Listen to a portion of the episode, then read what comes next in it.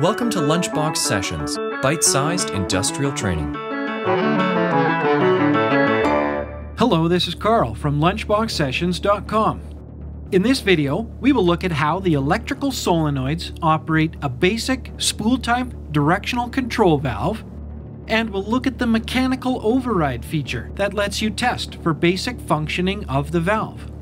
It is typical to find a coil of wire on each end of a three position directional control valve.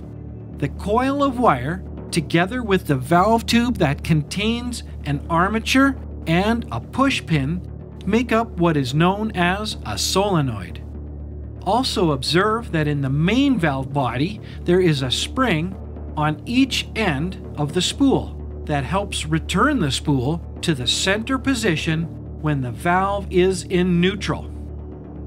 The lines with the gauges labeled A and B are the work ports that typically connect to a hydraulic cylinder or motor. When we energize the solenoid coil on the left side of the valve, an electromagnetic field is created. The field pulls the armature in towards the center of the winding. The armature slides easily in a tube that is internally lubricated with hydraulic oil. The armature moves the push pin, and ultimately the push pin moves the valve spool. And now we see flow from the pump being directed to workport B. Did you notice that as the valve spool moved to the right, that the push pin and armature in solenoid B were moved to the right as well? Let's start all over again. Before energizing solenoid A, observe that the left armature has been moved all the way left in the valve tube, and a gap is present between the push pin on the left side of the spool. When we energize solenoid A, the armature and push pin get a running start against the spool as this gap is closed when the valve is returned to neutral, notice that the gap between the push pin and spool is now on the right hand side.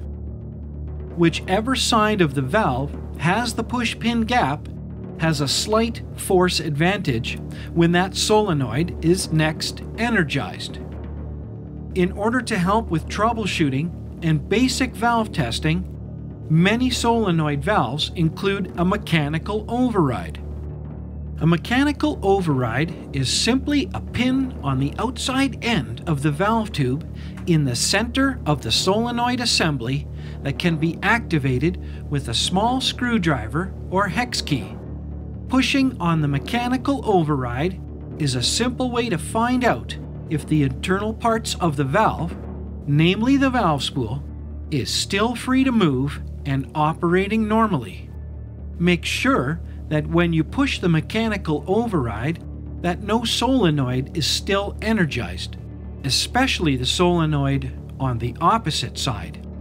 As the mechanical override feature is more mechanically forceful than the electromagnetic forces of a solenoid, the armature in solenoid A is being pushed outward from the coil center position increasing the size of the magnetic field, which in turn increases the amount of current running through the coil. Holding the armature in that position for an extended period of time may cause the coil to overheat and open the winding. The internal coil wire is now broken. That's a few of the basic functions of solenoids on hydraulic directional valves. Thanks for watching.